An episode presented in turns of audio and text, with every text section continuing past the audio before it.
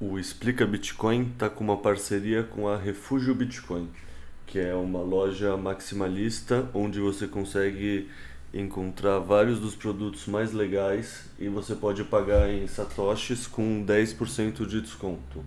É uma loja que, bom, eu gosto bastante. Eu tenho alguns produtos que eu uso e recomendo quem quiser roupa, acessório, essas coisas de Bitcoin. E se vocês quiserem ganhar mais 10% em cima dos 10% iniciais de desconto pagando com satoshi, vocês podem usar o cupom Explica Bitcoin e com esse cupom vocês ganham mais 10%. Então paguem em Bitcoin que vocês ganham 10% de desconto, usam o cupom Explica Bitcoin que vocês ganham mais 10% de desconto, totalizando 20%. O site da Refúgio Bitcoin eu vou deixar na descrição, mas é refugiobitcoin.com.br. Bom, agora vamos para o podcast mesmo. Além disso, já estão disponíveis em versão física e não só PDF, tanto o meu livro, O Mundo Mágico do Bitcoin, quanto o livro do Augusto Simões, o Pílulas Laranjas, na Refúgio Bitcoin. Então, vou deixar o link da Refúgio aqui na descrição. Entram lá se vocês tiverem interesse, estão bem legais os dois, recomendo. Dia 8 de novembro tem a SetsConf, que é o primeiro evento Bitcoin Only aqui do Brasil. Se você quiser participar e ainda não comprou, usando o cupom Explica Bitcoin, você ganha 30% de desconto e ainda doa 10% do valor do ingresso para 21. Então, quem ainda não comprou, usa lá o cupom Explica Bitcoin que a gente ainda vai estar contribuindo para o pessoal que desenvolve para a rede, né? Os programadores. Salve, salve, bitcoinheiros e bitcoinheiras! Tudo bem com vocês? Bom, como o Augusto Simões é um cara que tem muita coisa para falar, a gente não conseguiu fazer caber em um episódio e nem em dois episódios. Então esse é o terceiro episódio para matar a pauta que eu tinha preparado originalmente sobre o livro dele, o Pílulas Laranja, Bitcoin Samizdat. É assim que fala mesmo, não, né? Samizdat, deve ser. Tá quase. E aí, cara, tudo certo? Tudo certo, tudo certo. Obrigado pelo convite de novo. Tô animado aí pra gente continuar a conversar sobre o material. É, que nem o podcast passado, eu quero abrir com uma coisa que não tem necessariamente a ver com o livro, mas tem necessariamente a ver com você me explicar coisas. Que é um trecho do discurso do John Galt no livro A Revolta de Atlas, que eu postei a foto do texto e você fez uns comentários no Twitter que eu achei interessante e eu queria abordar um pouco mais. Então vou começar lendo esse trecho. Abre aspas. Existir é ser alguma coisa, em oposição ao nada da não existência. É uma entidade da natureza específica, dotada de atributos específicos. Há séculos, o homem que foi o maior filósofo, apesar de seus erros, enunciou a fórmula que define o conceito da existência e a regra de todo conhecimento. A é A. Uma coisa é o que é. Vocês jamais apreenderam o significado dessa afirmação. Estou aqui para completá-la. A existência é identidade. A consciência é identificação. Seja o que for que se quer conquistar, um objeto, um atributo ou uma ação, a lei da identidade permanece a mesma. Uma folha não pode ser uma pedra ao mesmo tempo que é uma folha. Não pode ser toda vermelha e toda verde ao mesmo tempo. E não pode congelar e queimar simultaneamente. A é A. E assim, não só esse trecho, mas o objetivismo da Ayn Rand como um todo para mim, que sempre fui um cientista da natureza, é maravilhoso, porque eu sempre acreditei nessa realidade mais objetiva, usando outra terminologia, mas que é a mesma coisa, em vez das pessoas que usam uma realidade muito subjetiva, muito intersubjetiva, que são as abstrações compartilhadas, para descrever o mundo. Assim, eu sempre fui uma pessoa com tendência a ver o mundo de uma maneira mais objetiva. Então, para mim, essa história do A é A, e aí eu acho que esse filósofo que ela está citando é o Aristóteles, não tenho certeza, mas... tipo, toda essa questão de a existência existe, a existência é, sabe? Aquela história, puta, se uma árvore caiu e não tem ninguém observando, será que teve som? Teve. Tanto faz, teve uma consciência observando ou não, sabe? Isso aí já, o pessoal, sei lá se perdeu a palavra, mas pra mim, como alguém que estudava pedra, coisas duras, assim, factuais, sempre foi claro que A é A. E aí você comentou duas coisas que eu achei interessante. Uma é que o princípio ou lei da identidade por si só não prova a objetividade da realidade. E aí eu queria que você expandisse nesse comentário. Tipo, o que é o princípio da identidade? Em poucas palavras, é esse A igual a A, ou tem alguma visão a mais? E por que ele provaria ou não a objetividade da realidade? O princípio da identidade, ele é essa primeira lei da lógica, né? A igual a A. Então, ele é visto como um dos axiomas da lógica. Mas ele, diferentemente do que eu acho que a Ayn Rand busca provar, ele não é um princípio que diz nada sobre o mundo. Ele é um princípio da lógica, né? Ele é um princípio que ele é uma tautologia. Ele é verdade independentemente do que aconteça no mundo. E ele não... Isso, assim, está bem claro no Descartes, né? Quando ele vai na dúvida radical, ou dúvida cartesiana, que você pode negar tudo, mas você não nega que você é você. Mas, então, eu igual a eu. Esse é aquele cogito ergo sum, né? Isso não prova a existência do mundo, porque eu posso estar sonhando, posso ter uma ilusão disso. Então, eu acho que ele é uma... Ele é um recurso retórico dela que não é suficiente para provar a objetividade do mundo. Ele simplesmente é um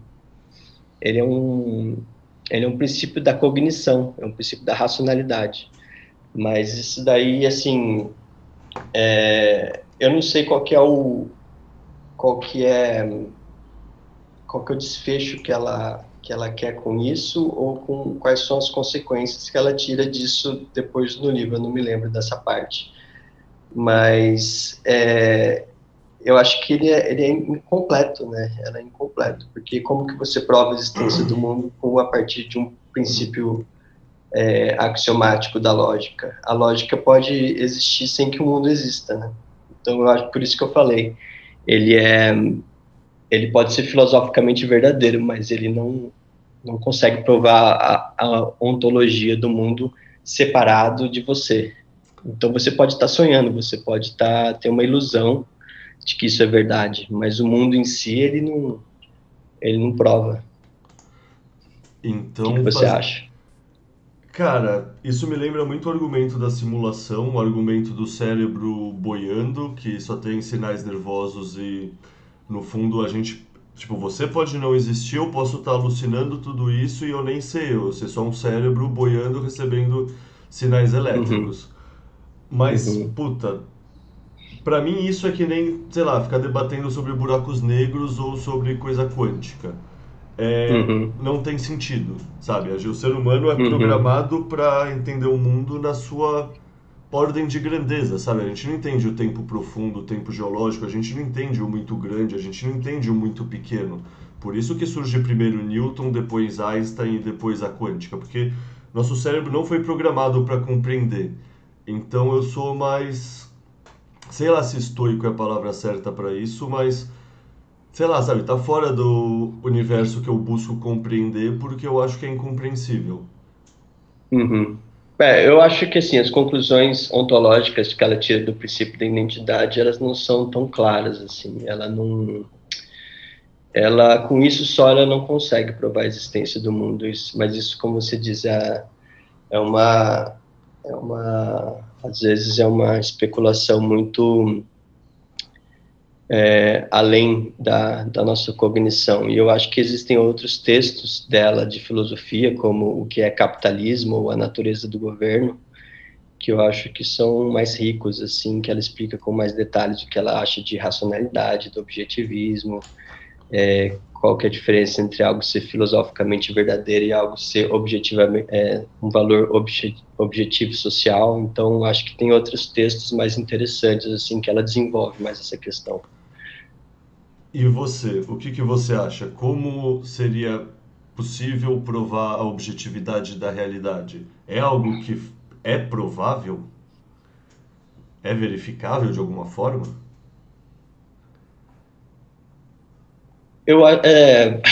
Essa é uma questão curiosa, porque eu acho que a gente consegue provar, assim, o nível depende do que você entende por prova, porque não é uma prova científica, né? Porque a gente precisa de certas categorias para entender o mundo.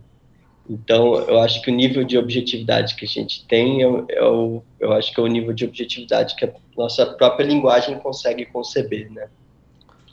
Então, essa é a grande questão para escapar do solipsismo, né?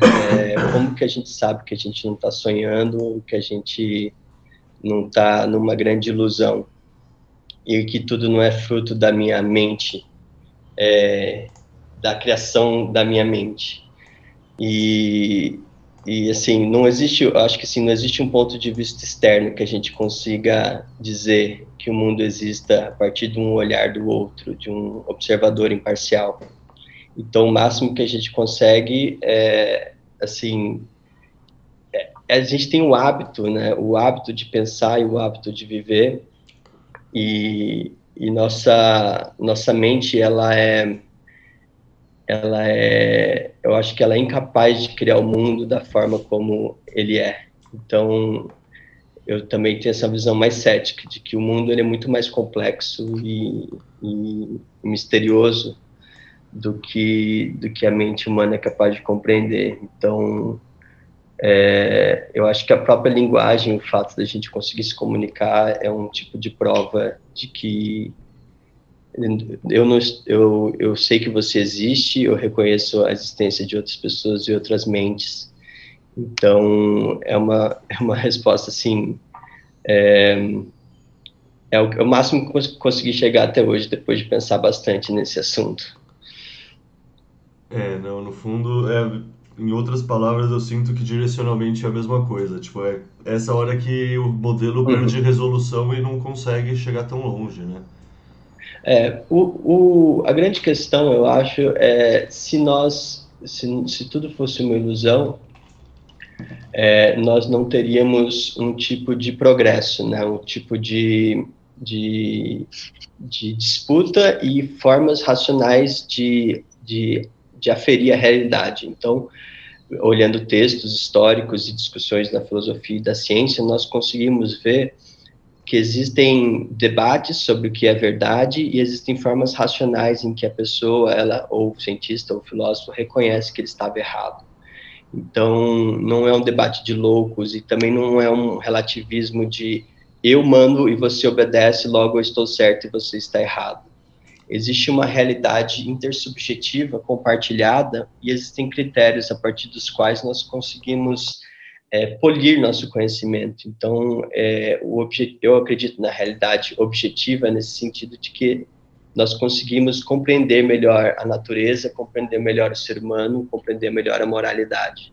E todo o debate que nós temos de encontro de ideias é prova de que existe algum tipo de progresso moral, científico e filosófico. Então, é o máximo de objetividade que nós conseguimos ter.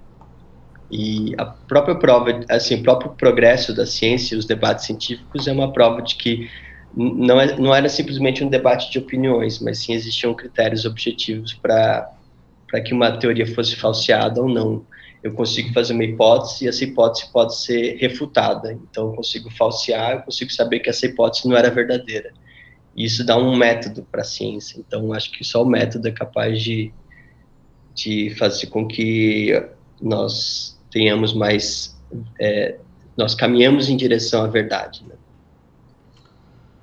Boa. Segundo tópico que eu queria trazer de comentário que você fez da Ayn Rand, que Rand estabelece uma diferença entre o valor filosoficamente verdadeiro e o valor socialmente objetivo, que é uma coisa que os austríacos não fazem, e você sempre achou essa diferenciação problemática. Uhum. Você pode explicar um pouco mais isso? Ah, sim. Essa diferenciação está num texto muito bom dela, que chama O que é Capitalismo, né? Que eu acho um texto seminal, assim, que ela fala, a tese principal é de que o capitalismo ele é um sistema moral, né? Não só um sistema moral, mas como ele é o único sistema moral possível, porque ele é o único sistema filosófico, científico e político que coloca o indivíduo como possuidor de direitos, né? Que respeita a vida individual do homem. Mas esse texto ele é muito rico porque ele traz várias outras, o que é racionalidade para ela, de onde vem a racionalidade, de onde vem o fundamento moral dos direitos. E mais para frente do texto ela diferencia o que é o valor filosoficamente verdadeiro e o valor socialmente objetivo. O valor socialmente objetivo é aquilo que a gente vê nos austríacos, né? Que os valores eles são subjetivos. Mas, por exemplo, o preço, o valor das coisas, isso é o máximo que a gente consegue nas trocas, a gente consegue determinar um valor de algo. Então, esse seria um valor socialmente objetivo. Mas ela tem essa categoria que eu acho misteriosa, que é um valor filosoficamente verdadeiro, que ela diz assim, é o valor estimado do ponto de vista do melhor homem possível, segundo o critério da mente mais racional, possuindo o melhor conhecimento em determinada categoria, em algum período, em algum contexto definido. Aí ela dá um exemplo. Pode ser provado racionalmente que o avião é melhor que a bicicleta, que Vitor Hugo é melhor que a revista de fofoca. Então, isso, por exemplo, para um subjetivista, para um praxeológico, um Mises, ou alguns outros austríacos, isso não faz nenhum sentido, porque o valor ele é sempre subjetivo, né? Por exemplo, eu gosto, o avião ou a bicicleta, elas são julgadas a partir da pessoa que quer usar o avião e a bicicleta. Vitor Hugo é uma obra da literatura e eu só consigo avaliar subjetivamente se aquilo é bom ou é ruim.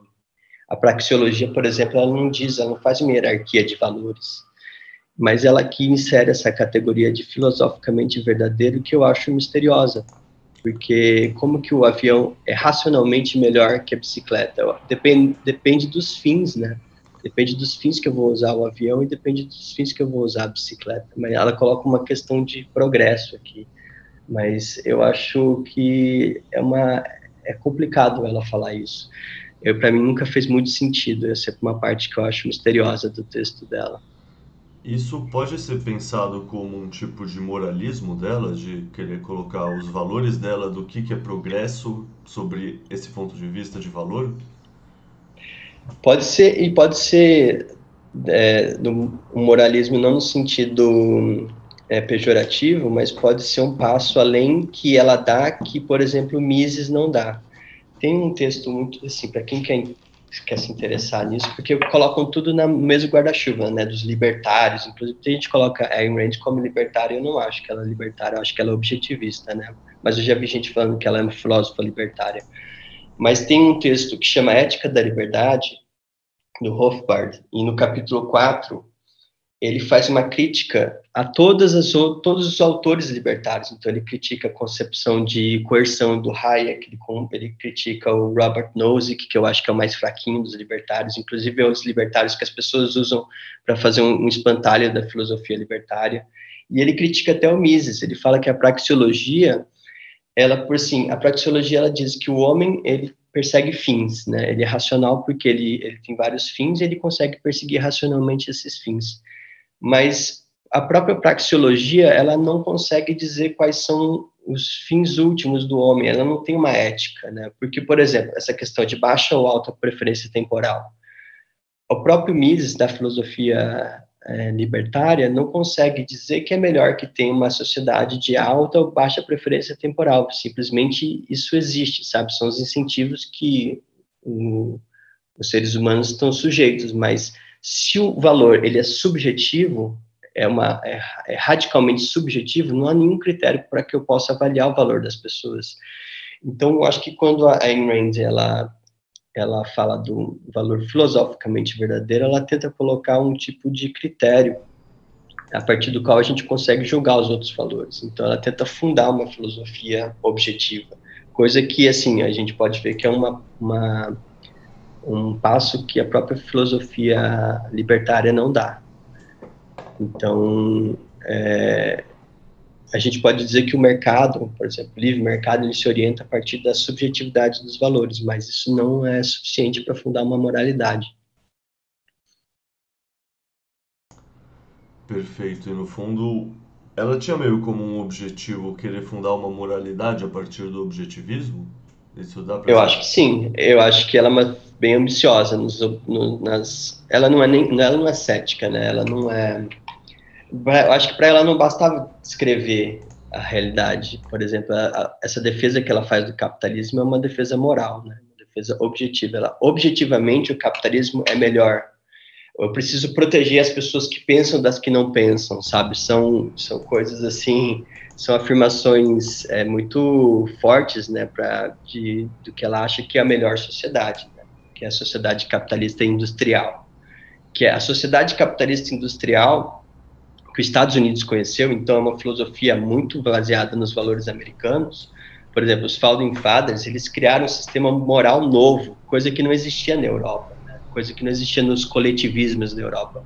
Eu acho que a filosofia antiga, ela é tribal, porque ela coloca o ser humano como um instrumento da sociedade, ela não coloca o indivíduo como aquilo que a sociedade não pode dispor. Então, tem toda uma crítica aí, o que ela chama de economia política, né? Que até muitas pessoas que defendem o capitalismo caem nessa falha moral de usar o ser humano como um recurso a ser... Por exemplo, existem vários fatores de produção, terra, capital, e o próprio ser humano seria um recurso à disposição da sociedade. A gente vê isso na linguagem, toda essa linguagem que a gente vê de PIB, de produção industrial, o próprio ser humano ele é usado como um fator de produção. Isso para ela é uma abominação moral, porque eu uso o ser humano como um meio para atingir os fins que a sociedade quer. E as categorias que nós usamos na linguagem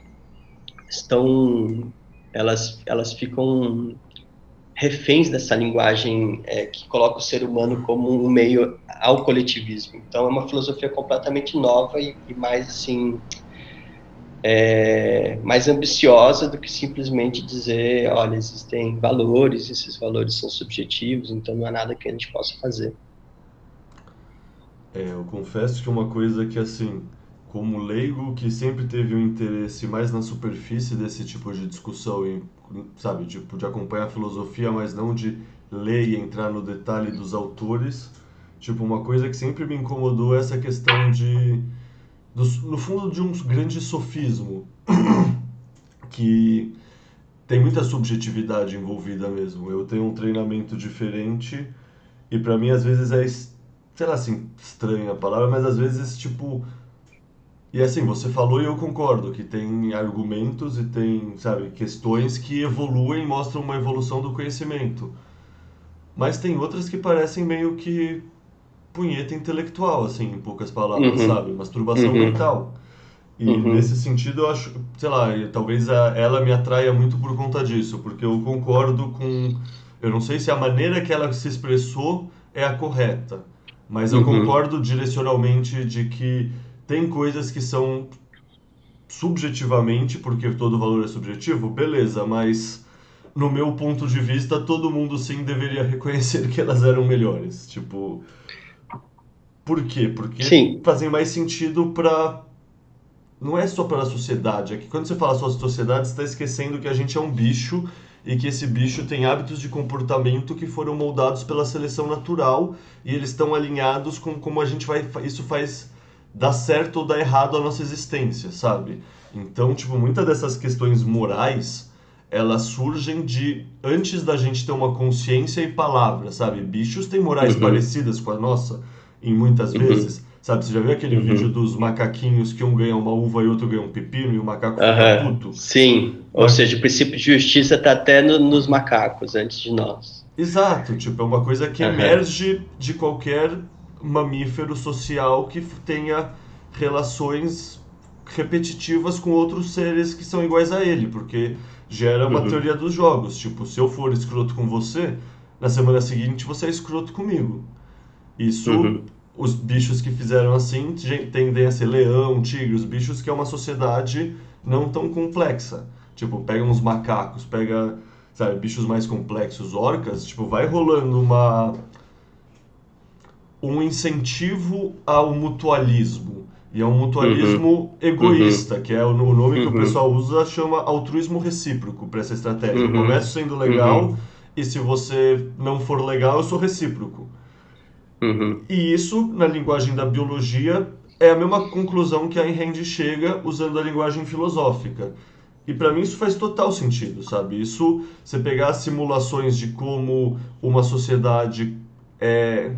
Não só uma sociedade, tipo, bandos de bicho, assim, sabe? É uma estratégia evolutiva que consegue fixar e ter sucesso se os incentivos forem alinhados. Se os incentivos estão desalinhados, o parasitismo ou a predação pode fazer mais sentido. Mas em espécies que conseguem funcionar bem, tipo um morcego sai para pegar néctar da flor, para caçar, para pegar sangue, o outro morcego também. Se um morcego não consegue e chega com fome, o outro morcego dá o sangue para ele. Ou seja, tipo, dá comida para ele. Não é porque ele é altruísta, é porque vai ter essa retribuição depois. E isso é esse egoísmo consciente que a Ayn Rand prega tanto, no fundo. Então, isso...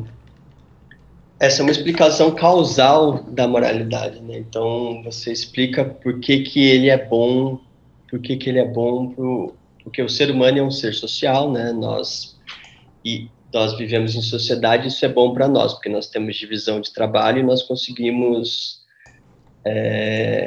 usar o conhecimento de outras pessoas a nosso favor. Então, se não tivesse essa moralidade basal, assim, que nos orienta enquanto seres sociais, nós não conseguiríamos nem sobreviver.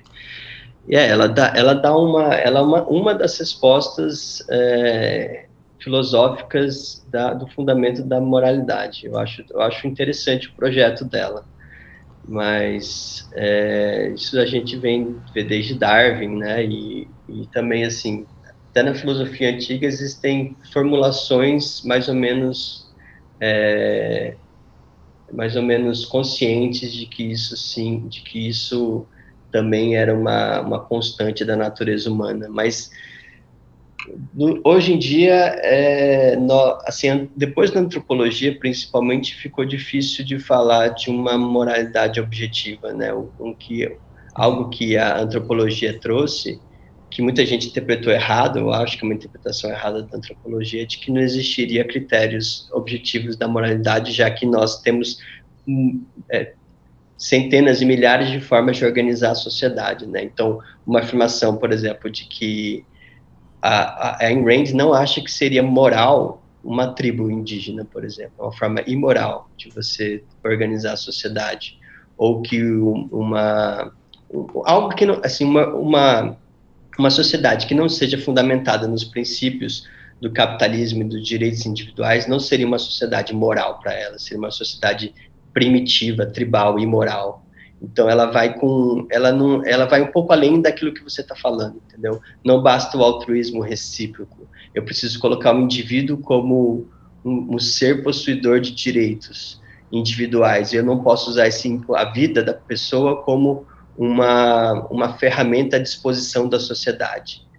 Então ela vai além. Ela fala que a primeira sociedade realmente moral é a sociedade que tem esses direitos individuais. Perfeito. Faz sentido. Bom, que nem da última vez, eu vou começar a entrar na pauta, mas só porque senão a gente fica horas e horas de novo, porque eu adoro esse tipo de assunto, é interessante. Quer dizer, só uma última pergunta sobre isso. Eu vi que você conversou com o Huberto também, do canal Hold Bitcoin 100. E ele também é um grande fã da Ayn Rand, ele que ficou me insistindo para eu ler A Revolta de Atlas. Então te pergunto, alguma coisa que vocês conversaram que você acha que a gente não tocou aqui, que você gostaria de fazer ressaltar, assim, sobre Ayn Rand? Não, eu assim, foi um assunto que surgiu por causa da filosofia, né, que a gente estava conversando um pouco sobre filosofia, mas eu não me sinto, assim, eu não me sinto confortável, porque eu não sou um especialista em Ayn Rand, né, quando a gente... eu gosto da filosofia libertária e de outras filosofias, então eu não consigo falar com tanta propriedade assim sobre a filosofia dela. Eu precisaria ler muito mais para expandir mais no pensamento da Ayn Rand, mas eu acho curioso que na comunidade bitcoinheira existem, assim, a gente vê muita gente que vem da escola austríaca, né? Mas também existem várias pessoas influenciadas pela Ayn Rand. O próprio Reich, o Huberto, não sabia que ele gostava tanto de Ayn Rand, assim. Agora, o Michael Saylor deu uma palestra super boa na Atlas Society, agora que ele acabou de publicar, uma palestra totalmente baseada na Ayn Rand. Então, acho interessante que tem essa afinidade de filosofias, e quem se interessa por Bitcoin acaba tendo contato com esse ramo da filosofia, né? E o próprio aquele Alex Epstein, eu acho assim, que ele é um filósofo randiano que aplica num caso concreto, ele não fica nessas metafísicas, assim, eu acho, eu tenho uma visão mais prática da filosofia, então eu também não gosto muito de ficar com essas elucubrações metafísicas, e eu acho que o Alex, que ele escreveu The Moral Case for Fossil Fuels, ele foi da sociedade da Ayn Rand lá nos Estados Unidos, e ele, por exemplo, num caso específico de combustíveis fósseis, ele faz uma aplicação da filosofia randiana excelente. Então, são exemplos claros em que a filosofia ajuda você a pensar mais claramente, mais rigorosamente. E eu admiro, assim, eu acho interessante que haja aplicação prática de concepções filosóficas nesses casos. Pô, eu confesso que eu nunca tinha parado para pensar por essa perspectiva, mas eu concordo totalmente com tudo que você falou, assim, tanto com a atuação dele, não sabia que ele se considerava randiano, mas faz total sentido essa coisa de, sei lá, no fundo, toda a história do ESG e o anti-combustíveis fósseis lembra muito a Revolta de Atlas, sabe? Tipo, toda essa história que está acontecendo na Europa agora, que espirrou para o mundo, lembra muito essa perseguição aos industriais que ela coloca na Revolta de Atlas. Sim, e tem uma questão interessante que não passa no debate público, que foram os combustíveis fósseis que fizeram com que o ser humano parasse com a servidão, escravidão, e que parasse de usar energia animal, né? Porque se nós não temos combustíveis baratos, escaláveis, transportáveis, que são o que os combustíveis fósseis nos trazem, nós provavelmente ainda estaríamos escravizando ou colocando os outros em regime de servidão. Então, usar os combustíveis fósseis numa sociedade industrial foi fundamental para que nós tivéssemos um progresso moral em relação às outras sociedades. Então, todo o argumento dele em relação aos combustíveis fósseis é um caso, é o The Moral Case, sabe? É uma defesa moral dos combustíveis fósseis. Então, ele coloca em categorias que não ficam claras, assim, no debate público. Então, ele foi, acho que durante a juventude inteira dele, ele foi diretor da Sociedade do Ayn Rand americana. E eu acho excelente o jeito que ele faz isso, ele se insere no debate público de uma forma muito racional.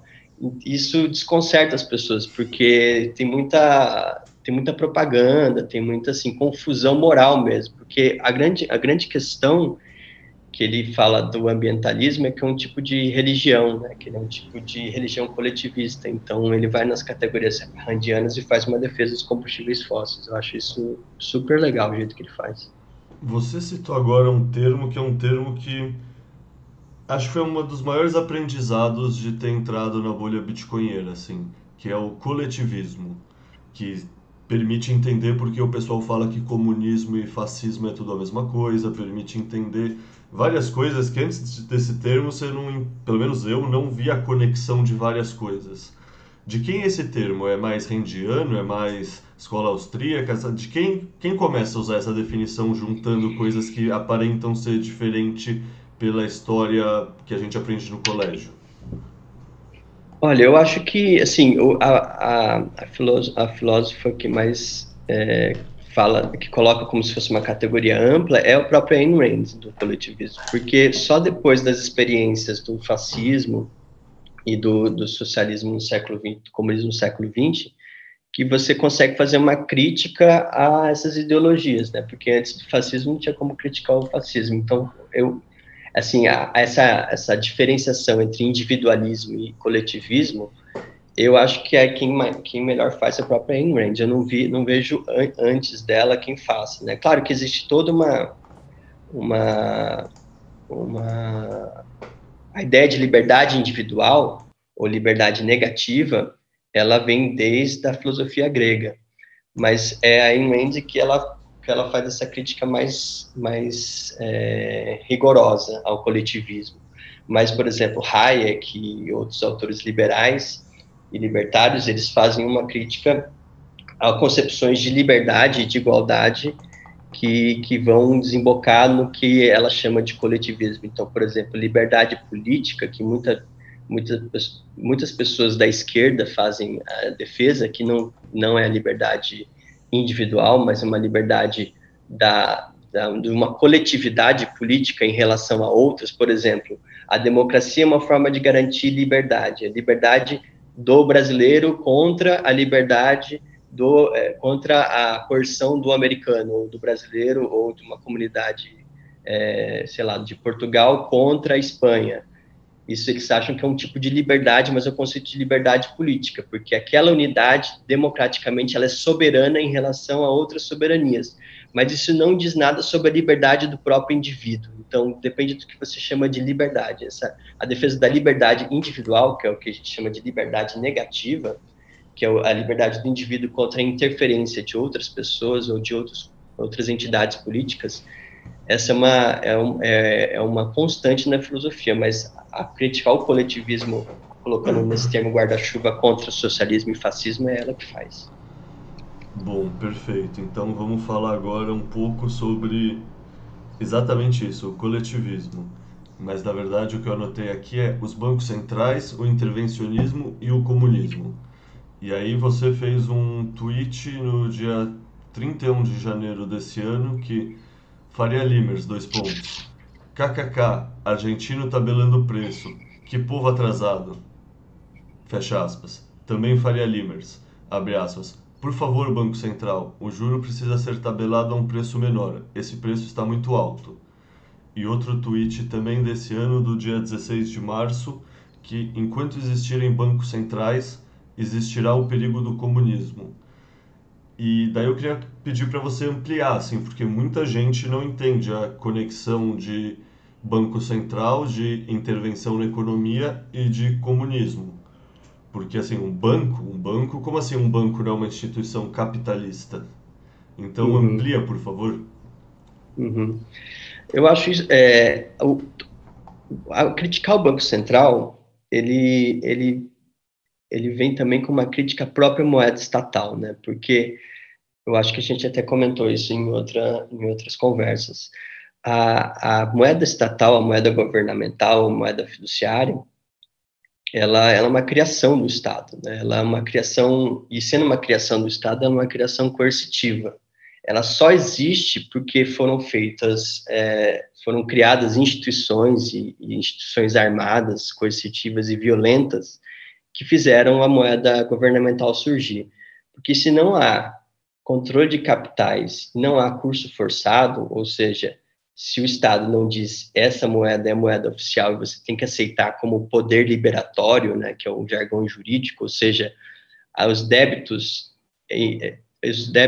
nos contratos, eles podem ser pagos naquela moeda e você é obrigado a considerar aquela moeda como o bem capaz de liberar a obrigação do devedor.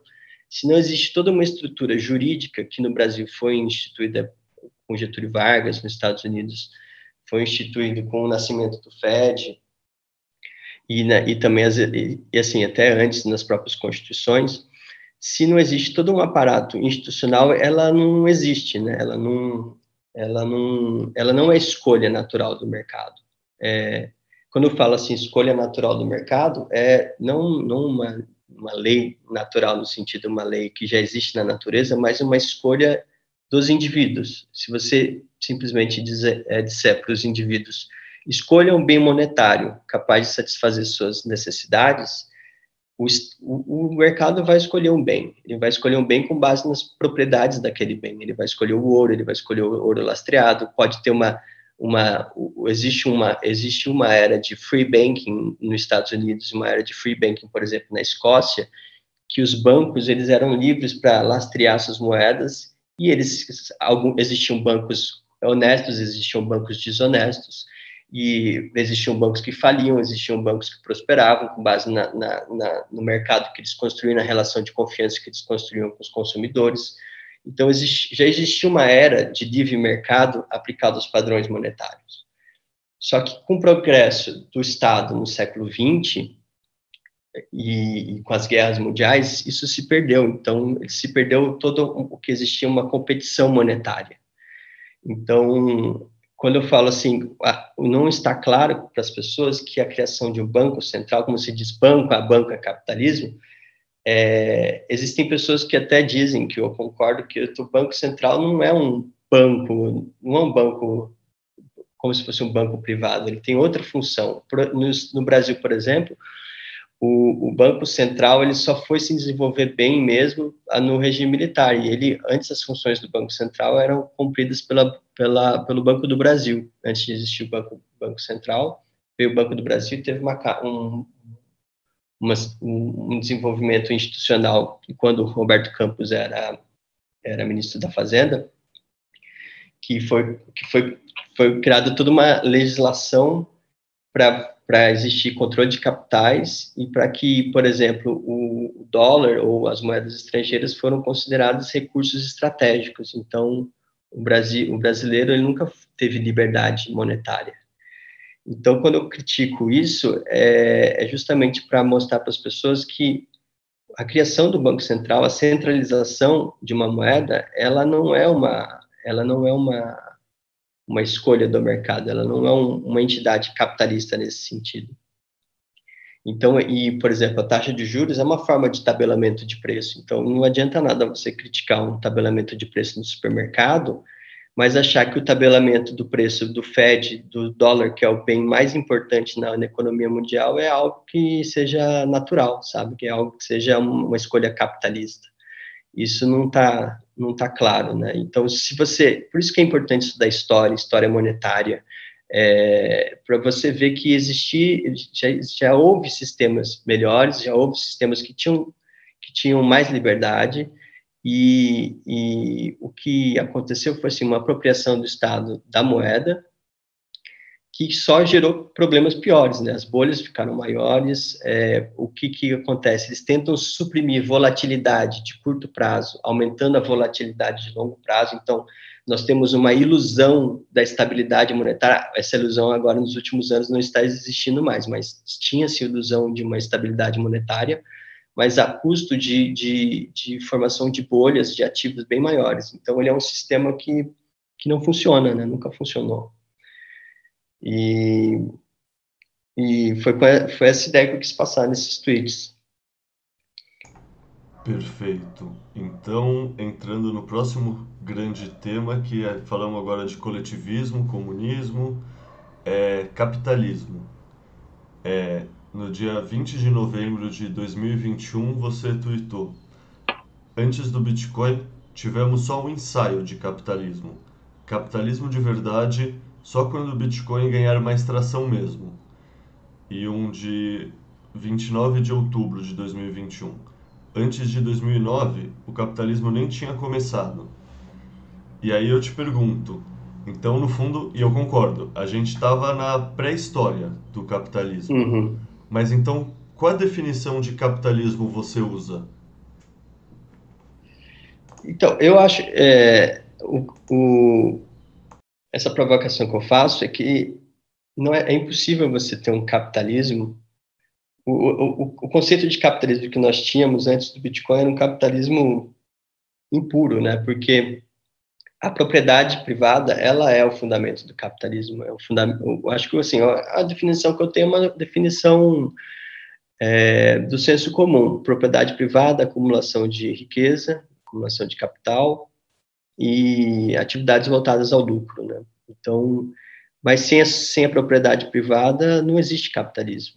E como nós sempre precisamos, né, do Estado ou de uma coletividade para proteger, ou, assim, no Estado moderno, para proteger a propriedade, o capitalismo ele sempre precisou do Estado. Então, por isso que eu acho que é uma pré-história. Porque no momento em que nós temos uma propriedade privada que ela é assegurada não pela uma força estatal, mas por uma rede descentralizada e segura através de mineradores descentralizados, nós temos um capitalismo mais puro. E a gente não sabe o que vai acontecer daqui para frente, né? Porque todas as ineficiências que nós tínhamos do capitalismo, e, inclusive morais, elas estavam vinculadas a essa necessidade de ter que usar a força estatal para assegurar a propriedade privada. Então, assim, era uma contradição do capitalismo mesmo, porque sem o Estado para assegurar a propriedade privada, nós não tínhamos a propriedade privada. E no momento que nós não precisamos mais do Estado, então nós não precisamos nos aliar politicamente a nenhuma comunidade política específica. Por isso que eu vejo muito viés de capitalistas, entre aspas, que defendem, por exemplo, os Faria Limers, eles defendem o Estado, porque eles precisam do Estado. Eles precisam do Estado para defender a propriedade deles, eles precisam do Estado para criar inflação, que vai dar a ilusão de ganho, de retorno financeiro. Por isso que os bitcoinheiros, eles são muito mais livres em criticar o próprio Estado e criticar a política, porque eles não precisam, para defender a propriedade deles, eles não precisam mais do Estado, eles precisam da rede. Então, é uma nova associação política, né? Isso está assim, a gente está especulando ainda como vai ser esse tipo de associação, porque eu acho que o Estado ele não vai desaparecer por completo, mas ele vai ficar muito, muito, muito, muito menor. Ele vai, assim, a gente até conversou sobre isso, eu acho que ele vai diminuir muito de tamanho e a gente vai ampliar uma rede descentralizada. Então, ele é uma forma mais pura de capitalismo por causa disso. E essa pureza a gente vê na própria liberdade com que os bitcoinheiros, eles conseguem criticar a política regional. Então, nós vemos brasileiros aqui criticando mais o Estado do que os Faria Limers, que são, teoricamente, os capitalistas brasileiros. E nós vemos americanos lá também, uma liberdade total de crítica ao governo americano.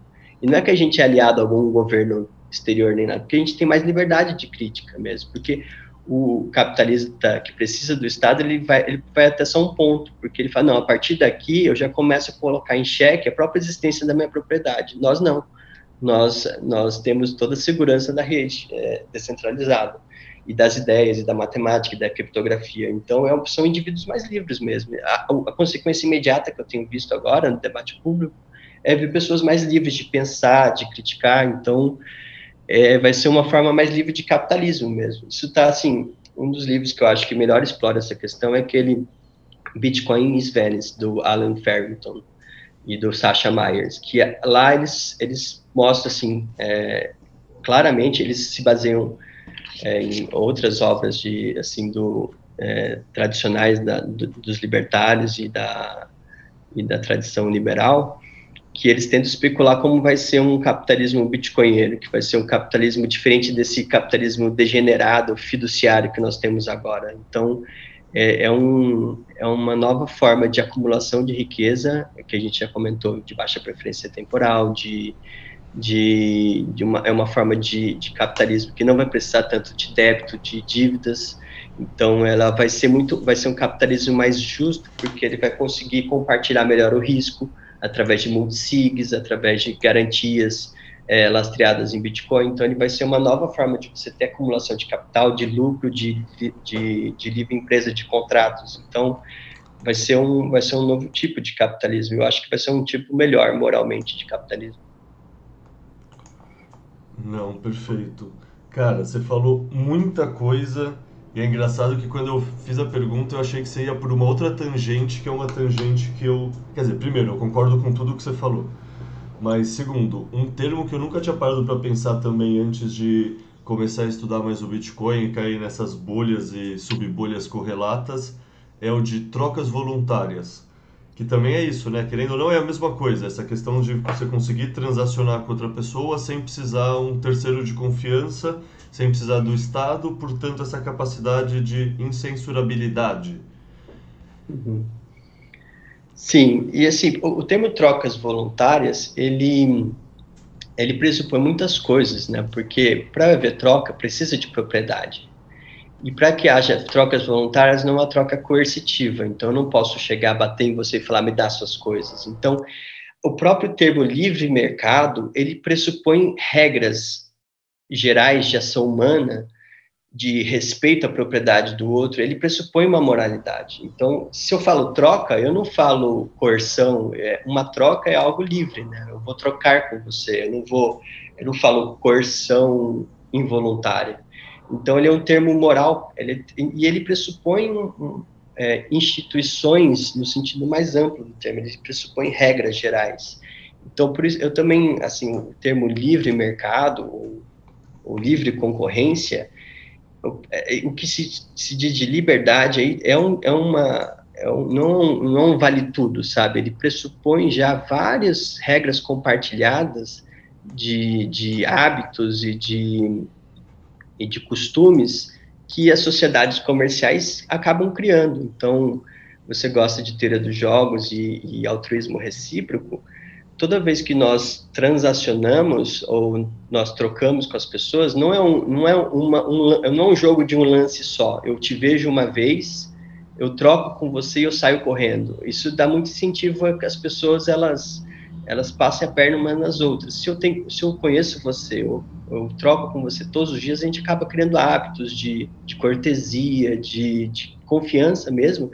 Isso é fundamental para o capitalismo e para a sociedade, sociedades mercantis. Então, você acaba reduzindo o custo de transação, quanto mais você confia. O que o Bitcoin faz é assim, eu posso transacionar com você, eu posso trocar com você, eu nem saber quem você é, nem seu nome, nem de onde você vem. E isso que assim, a moeda proporcionou, porque a moeda, para funcionar enquanto moeda, eu preciso confiar naquele, por exemplo, as moedas antigas, as moedas de commodity, de mercadoria, quando eram mercadorias, eu precisava do lastro, eu precisava confiar naquela medida, eu precisava de uma série de confianças para conseguir transacionar com você se eu não conheço você, mas eu precisava confiar no meio, ou precisava confiar no cheque que você me endossou. Então, o capitalismo ele não funciona assim, todas essas instituições. E o Bitcoin ele é mais uma camada que vai melhorar as trocas voluntárias, né? Assim, eu confio em você e, assim, eu posso confiar em pessoas que eu não tenho nenhuma informação sobre elas, né?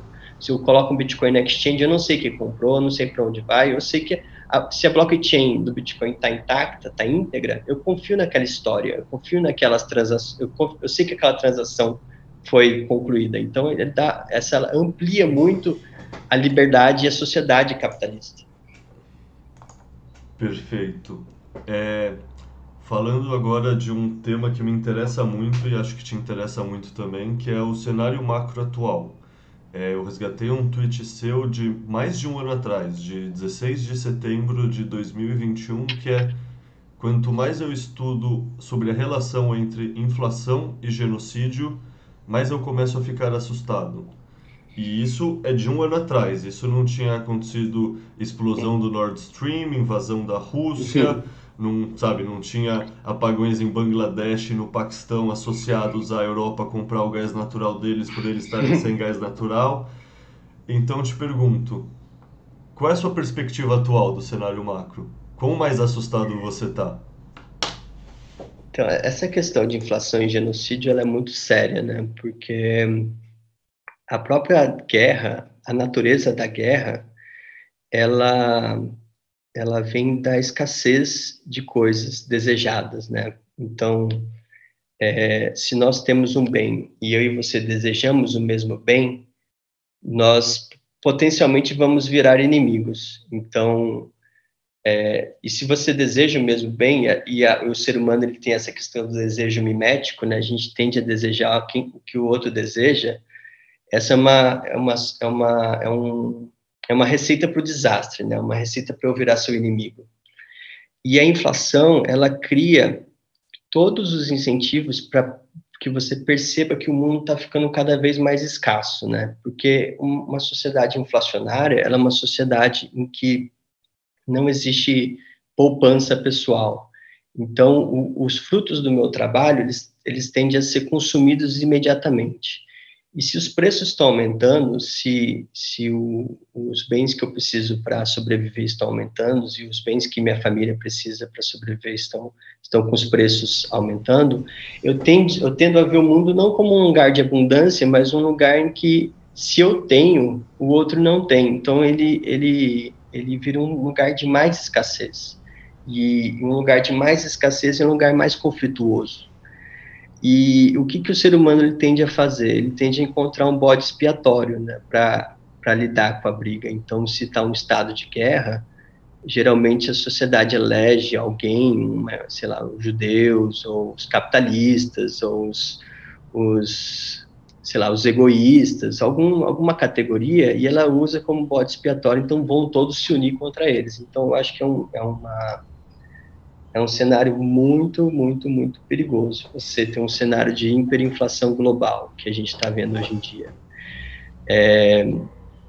Então, esse cenário macro, ele é muito preocupante. É algo que, assim, tem desde a pandemia, né, ou desde, assim, eu acho que alguns pensadores, eu acho correto, falam que desde 2008, até desde 1968, a gente está num cenário em que o mundo não cresce, né? Então, se o mundo não cresce, se o mundo não produz mais, acaba gerando essa ilusão. Assim, a gente vê que algumas pessoas estão enriquecendo, mas a gente não consegue explicar por quê.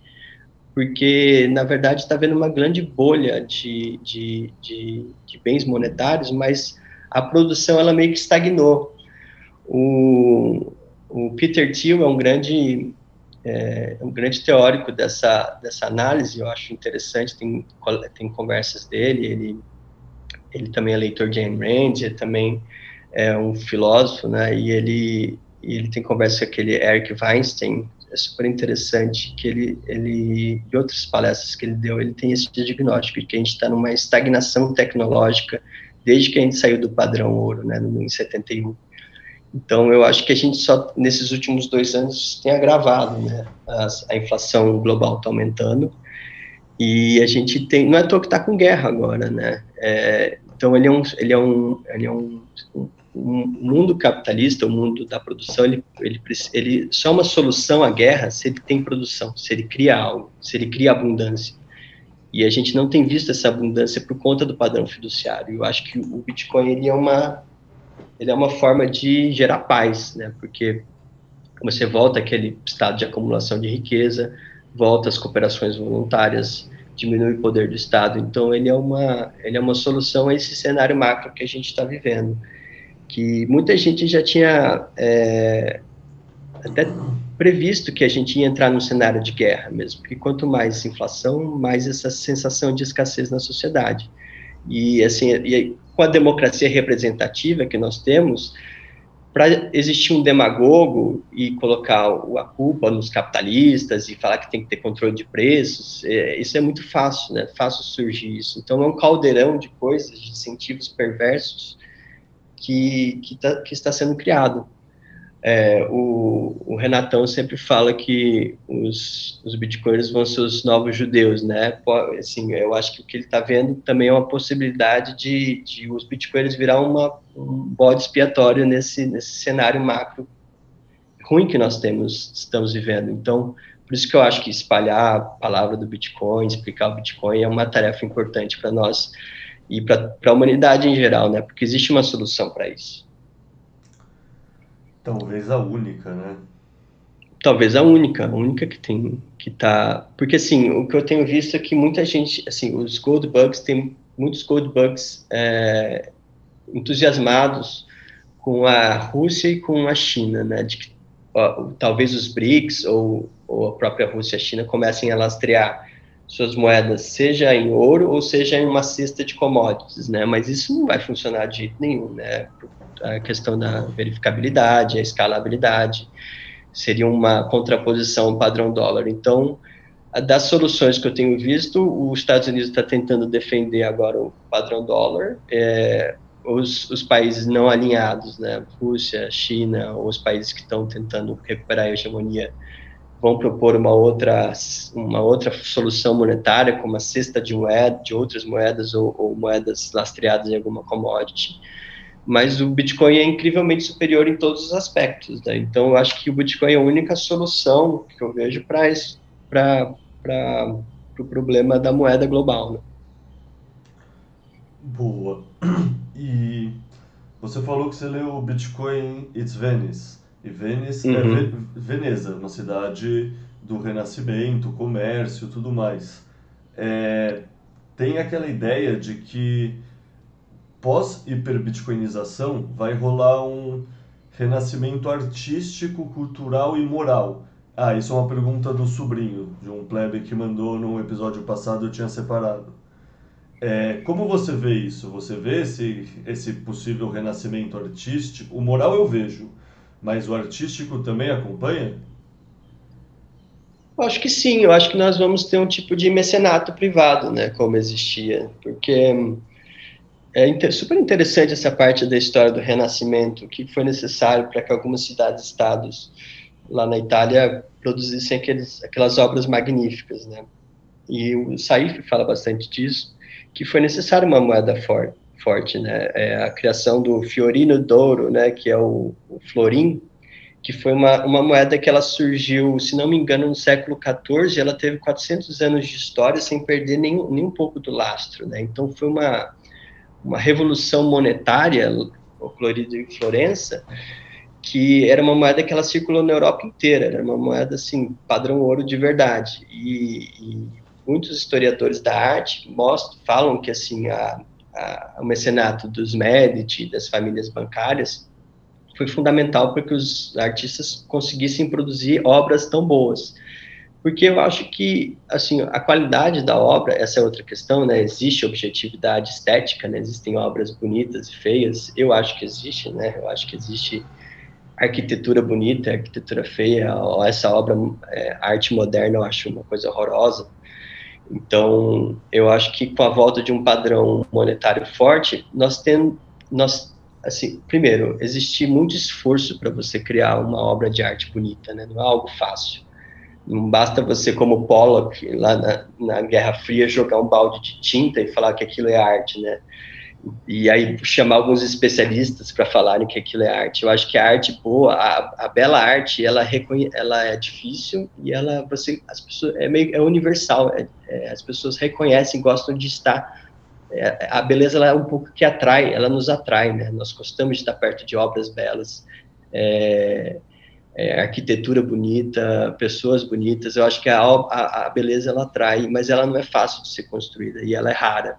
Então, é difícil você encontrar um bom artista, e o artista ele tem que aspirar à imortalidade, eu acho. Eu acho que ele tem que ter padrões altos, ele tem que ter inspirações universais. Então, todos esses critérios universais de arte, de estética, eles podem voltar com o mecenato privado, que só um padrão forte monetário pode nos dar.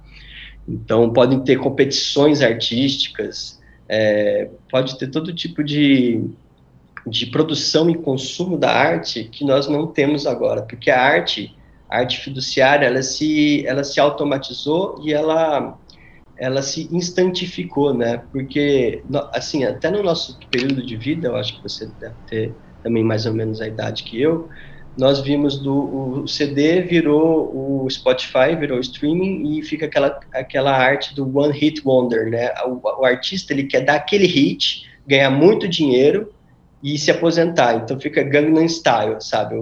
Uma música fez a aposentadoria do cara, que foi aquele chiclete do verão. E é uma produção péssima, né? Se você viu os discos de música, antigamente tinha toda uma gramática estética, uma produção, uma uma forma de usufruto da arte que demorava, você precisava ler assim, um romance ou até uma sonata ou uma ópera. Ela exige muito estudo, ela exige uma curtição da arte no sentido de você absorver, de entender qual que é o projeto artístico daquele artista, que hoje não se tem, né? Essa pop art que nós temos, eu acho que ela é uma arte fiduciária, né? Do consumo e despejo, consumo e despejo. Você não almeja mais a imortalidade ou que aquilo dê mais sentido na sua vida, porque as pessoas também não têm, como o tempo histórico, ele está muito, as pessoas estão vivendo muito no imediato, as pessoas elas perderam, como não tem essa arte mais profunda, elas perdem até o sentido da vida, né? Porque eu acho que a arte é fundamental para dar sentido na nossa vida. Então, o próprio consumo da arte está muito imediatizado. E o Bitcoin, como tem todos esses incentivos para gerar riqueza de longo prazo, e se alguém almeja a imortalidade, se alguém almeja, não tanto a imortalidade, mas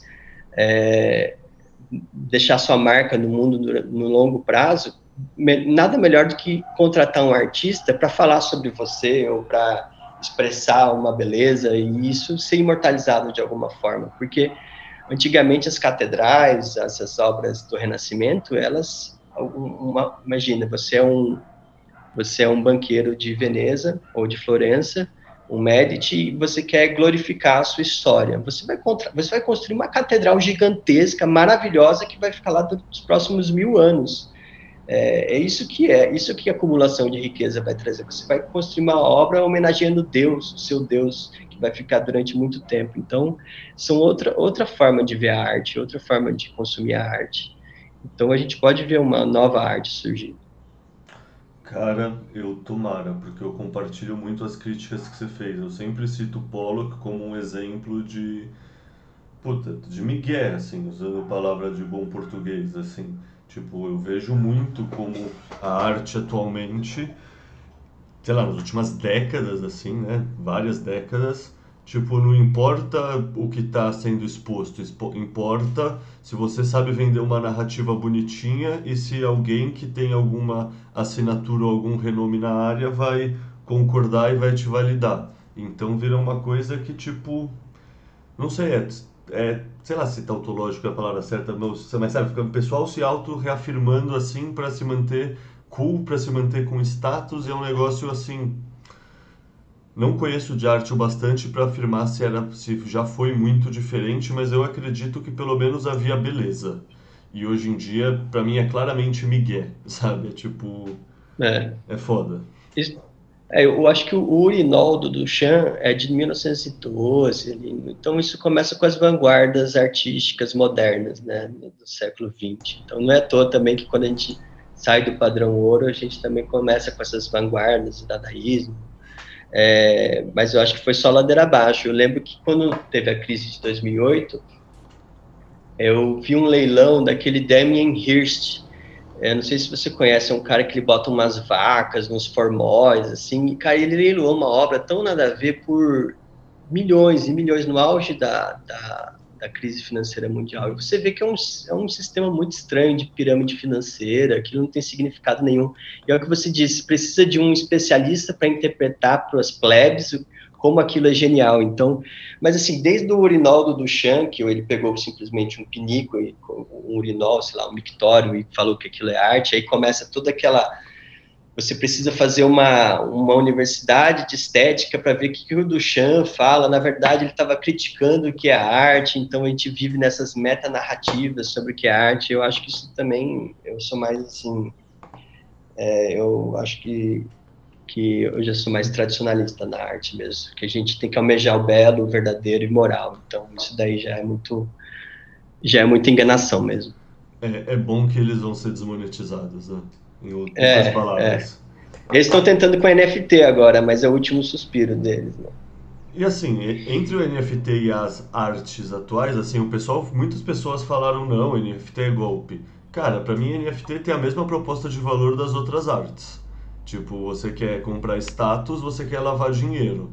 E se você quer usar NFT para isso, você quer comprar de uma artista que tá badalada e cultuada um quadro de 300 mil reais que na real ela fez em uma tarde mó de boa, assim, só fazendo uns riscos qualquer, e assim, eu tô descrevendo pessoas que eu conheço, literalmente, tá ligado? É tipo... É isso, cara, tipo, eu tomara mesmo que seja o último suspiro desse ecossistema, porque é algo que sempre me elogiou, assim. Eu concordo com você. Eu acho que o NFT, ele tá na mesma... Ele é só um meio diferente para aplicar o mesmo golpe. Exato. Uma outra pergunta do sobrinho é: qual é a sua visão do mercado descentralizado de morte? Olha, isso daí eu acho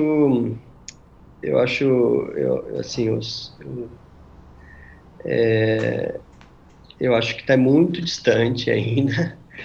É uma solução que o Renato propõe para o próprio Estado, né, para o próprio uso da força, que eu não sei como isso funcionaria ao certo, mas eu acho que, como o Renato fala, para algumas gerações, né, que só quando talvez a gente não tiver mais o monopólio da violência do Estado, então vai ser uma sociedade muito diferente para que isso possa existir. Porque o Assassination Market do Bell lá, ele é um pouco... Ele não é tanto...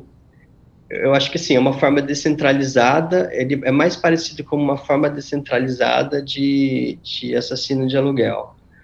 O mercado de aposta descentralizado já acho que é um pouco diferente, que você aposta que determinada data, essa pessoa vai morrer. Isso daí seria uma solução para as pessoas desagradáveis na sociedade. Eu acho que eu preciso pensar melhor sobre essa proposta aí do Renato, porque eu até já discuti pessoalmente com ele. Eu acho que ela vai muito além da minha imaginação política. Eu não sei como funcionaria uma sociedade baseada numa instituição como essa, porque eu acho que precisa mudar muita coisa antes para chegar em algo assim. Eu gosto de uma frase que fala que o futurista é aquele que não viu o nascimento do carro, mas aquele que conseguiu ver o engarrafamento. Então, a gente está vendo o carro, a gente está vendo o Bitcoin, mas a gente não sabe ainda o que vai ser as consequências das consequências das consequências do Bitcoin. Eu acho que está muito, muito além. Talvez ele esteja certo, talvez uma instituição dessa seja possível de ser construída, mas eu não sei o que vai acontecer. Para mim está muito distante ainda, como falar de, sei lá, como vai ser a vida em Marte, sabe? Não, eu concordo. Tem coisas que... A gente vive num sistema complexo, né? E tem coisas que, assim, com certeza existe uma versão da realidade que pode chegar a ter realmente um mercado descentralizado de morte. Mas é uma de várias. E qual vai acontecer, eu não me acho capaz de prever, porque é isso, tem vários cenários que são mais ou menos plausíveis e depende de tanta coisa que a gente não tem resolução para conseguir entender mesmo. Eu acho que para isso que serve o romance, sabe? Ou a produção literária, né? Para a gente, assim, deixar a imaginação nos levar e pensar em mundos alternativos. Eu acho isso interessante, eu acho importante também. Mas agora eu gosto, assim, de pensar o que existe agora, por exemplo, para construir o killer app lá dele, de você usar o Bitcoin para colateral para vários produtos financeiros. Eu acho isso mais palpável, mais concreto. Eu acho que a gente está quase lá, sabe, com o FedMint, com vários outros protocolos nascendo, com o Taro, com a Lightning. Eu acho que a gente está nesse estágio ainda, né? Mas agora uma mudança tão grande como a violência, né? Porque a gente pressupõe um mundo agora com a moralidade cristã que nós temos, ou um mundo em que não é legal ficar postando quando as pessoas vão morrer, sabe? A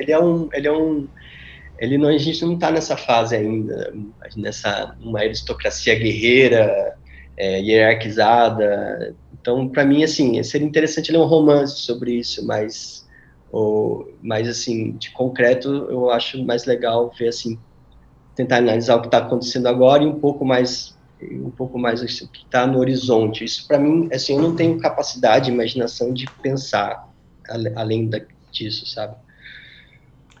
É, 100% de acordo. Adoro ficção científica, adoro ler Asimov, adoro ler esse tipo de coisa, justamente por causa disso, porque te dá uma amostra grátis do que pode vir a acontecer, não necessariamente o que vai acontecer. Bom, o último tweet que eu separei aqui é um tweet de 12 de março de 2021, que você diz: só tenho 3 certezas nessa vida. Um dia eu vou morrer, só existirão no máximo 21 milhões de bitcoins, hoje é um bom dia para comprar bitcoin. Então eu te pergunto, hoje é um bom dia para comprar bitcoin? Olha, eu acho excelente hoje, assim, se você gosta de on-chain, está tendo bastante discussão que, assim, o número de endereços com mais de 10 mil bitcoins está crescendo, o Mayer Multiple está lá embaixo, tá, assim, ó, além de todo dia ser um bom dia, eu acho que a gente está num bom dia, como se fosse no último ciclo, ali no fim de 2018, começo de 2019. Então, eu acho que é um bom dia, assim, de comprar, porque todo dia é um bom dia para comprar Bitcoin, porque todo dia é um bom dia para você se livrar também da moeda estatal, né? Assim, então, porque ela faz mal para você. Então, é um bom dia, sim. E, assim, se você gosta de análise on-chain ou análise de médias, também eu prefiro um dia especial hoje. É, não podia concordar mais. Eu fiz o meu DCA ontem, então... 100% de acordo. Olha, a gente está com aumento quebrou uma média de quebrou um parâmetro de 10 mil bitcoins, de endereços com mais de 10 mil bitcoins. Se não me engano, endereços com mais de um bitcoin está em all time high, a hash rate está all time high, o preço está lá embaixo. Então, assim, eu não sei o que mais alguém queria para ter um bom parâmetro para comprar, né? Qual que seria um bom indicador? Se você não vê esse barulho do mercado, do cenário macro, essas coisas, eu acho que, assim, pode cair um pouco mais, mas eu acho que tá uma boa época, assim, para acumular bastante. Eu vou só complementar com outro dado on-chain que eu vi recentemente, que é maravilhoso, é que a gente está com 66% das moedas sendo holdadas há mais de um ano. A última vez que isso aconteceu foi em agosto de 2010. Ou seja, é o time high também. Então, aí outro indicador.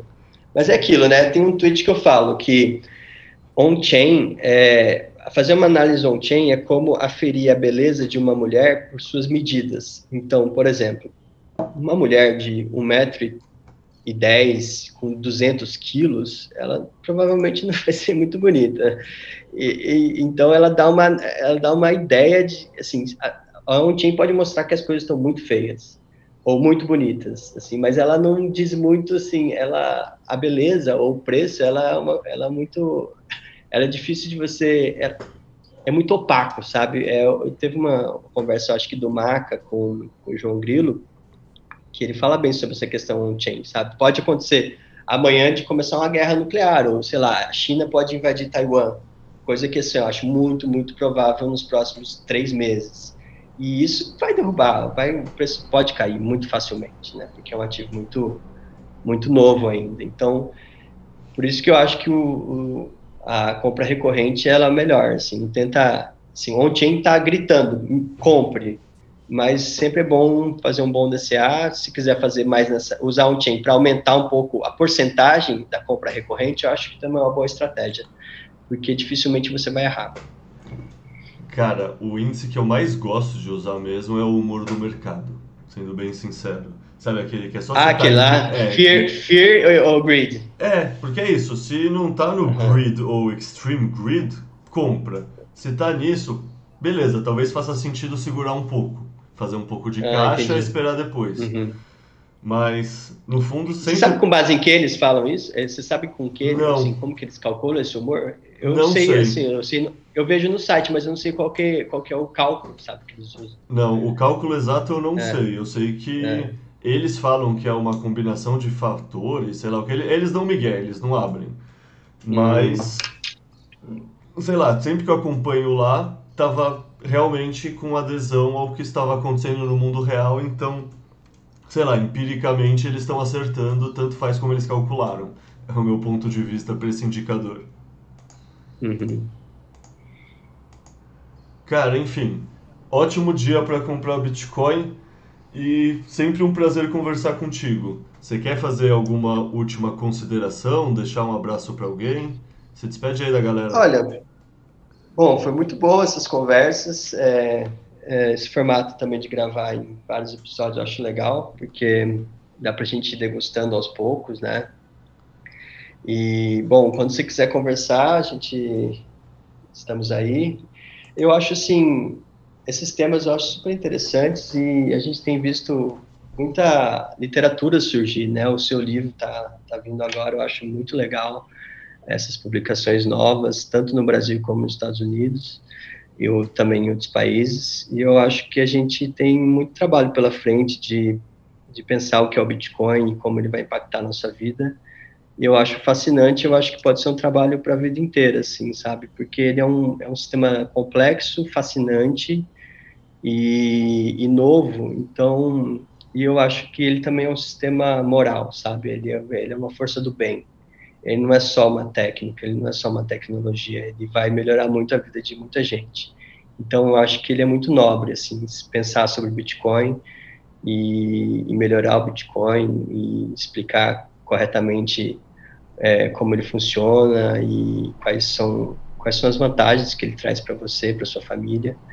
E, eu adoro essas conversas porque você acaba explorando outras áreas do conhecimento, filosofia, ciência, tudo que existe de interessante no mundo. E se puder fazer uma recomendação, eu acho que assim, as pessoas elas têm que... É super importante saber a parte técnica do Bitcoin, então os livros técnicos do Jimmy Song, do Andreas Antonopoulos são interessantes, mas também essa parte mais social, né, mais ideológica, no sentido... Eu acho que assim, a minha visão é que a gente tem que defender nossos valores e o Bitcoin, a gente não tem que se desculpar, sabe, por usar o Bitcoin, não tem que entrar na linguagem daqueles que tentam descaracterizá-lo, ou mentir sobre como ele funciona, falar sobre o gasto de energia. Eu acho que a gente tem que... Ele vale cada watt que ele consome. Então, eu recomendo... ler o seu livro, ler os seus artigos, ler o livro do Renatão, as publicações estrangeiras, o Padrão Bitcoin. Esse Bitcoin is Venice, eu acho, assim, um livro sensacional, genial. Recomendo muito, do Alan Farrington e do Sasha Myers. Espero que ele seja traduzido para o português brasileiro. O Padrão Fiduciário, do Saifedean, também é uma ótima recomendação. E, bom, sempre que quiser conversar, estamos aí. Só chamar. Pô, demorou então. Aquele abraço e, no fundo, é só eu pensar numa pauta nova interessante, ter tempo na vida Fiat, que eu bato na porta de novo, então. Valeu, obrigado, Leta. Eu gosto muito do seu trabalho também, do seu podcast, e vamos aí. Valeu, abraço, cara.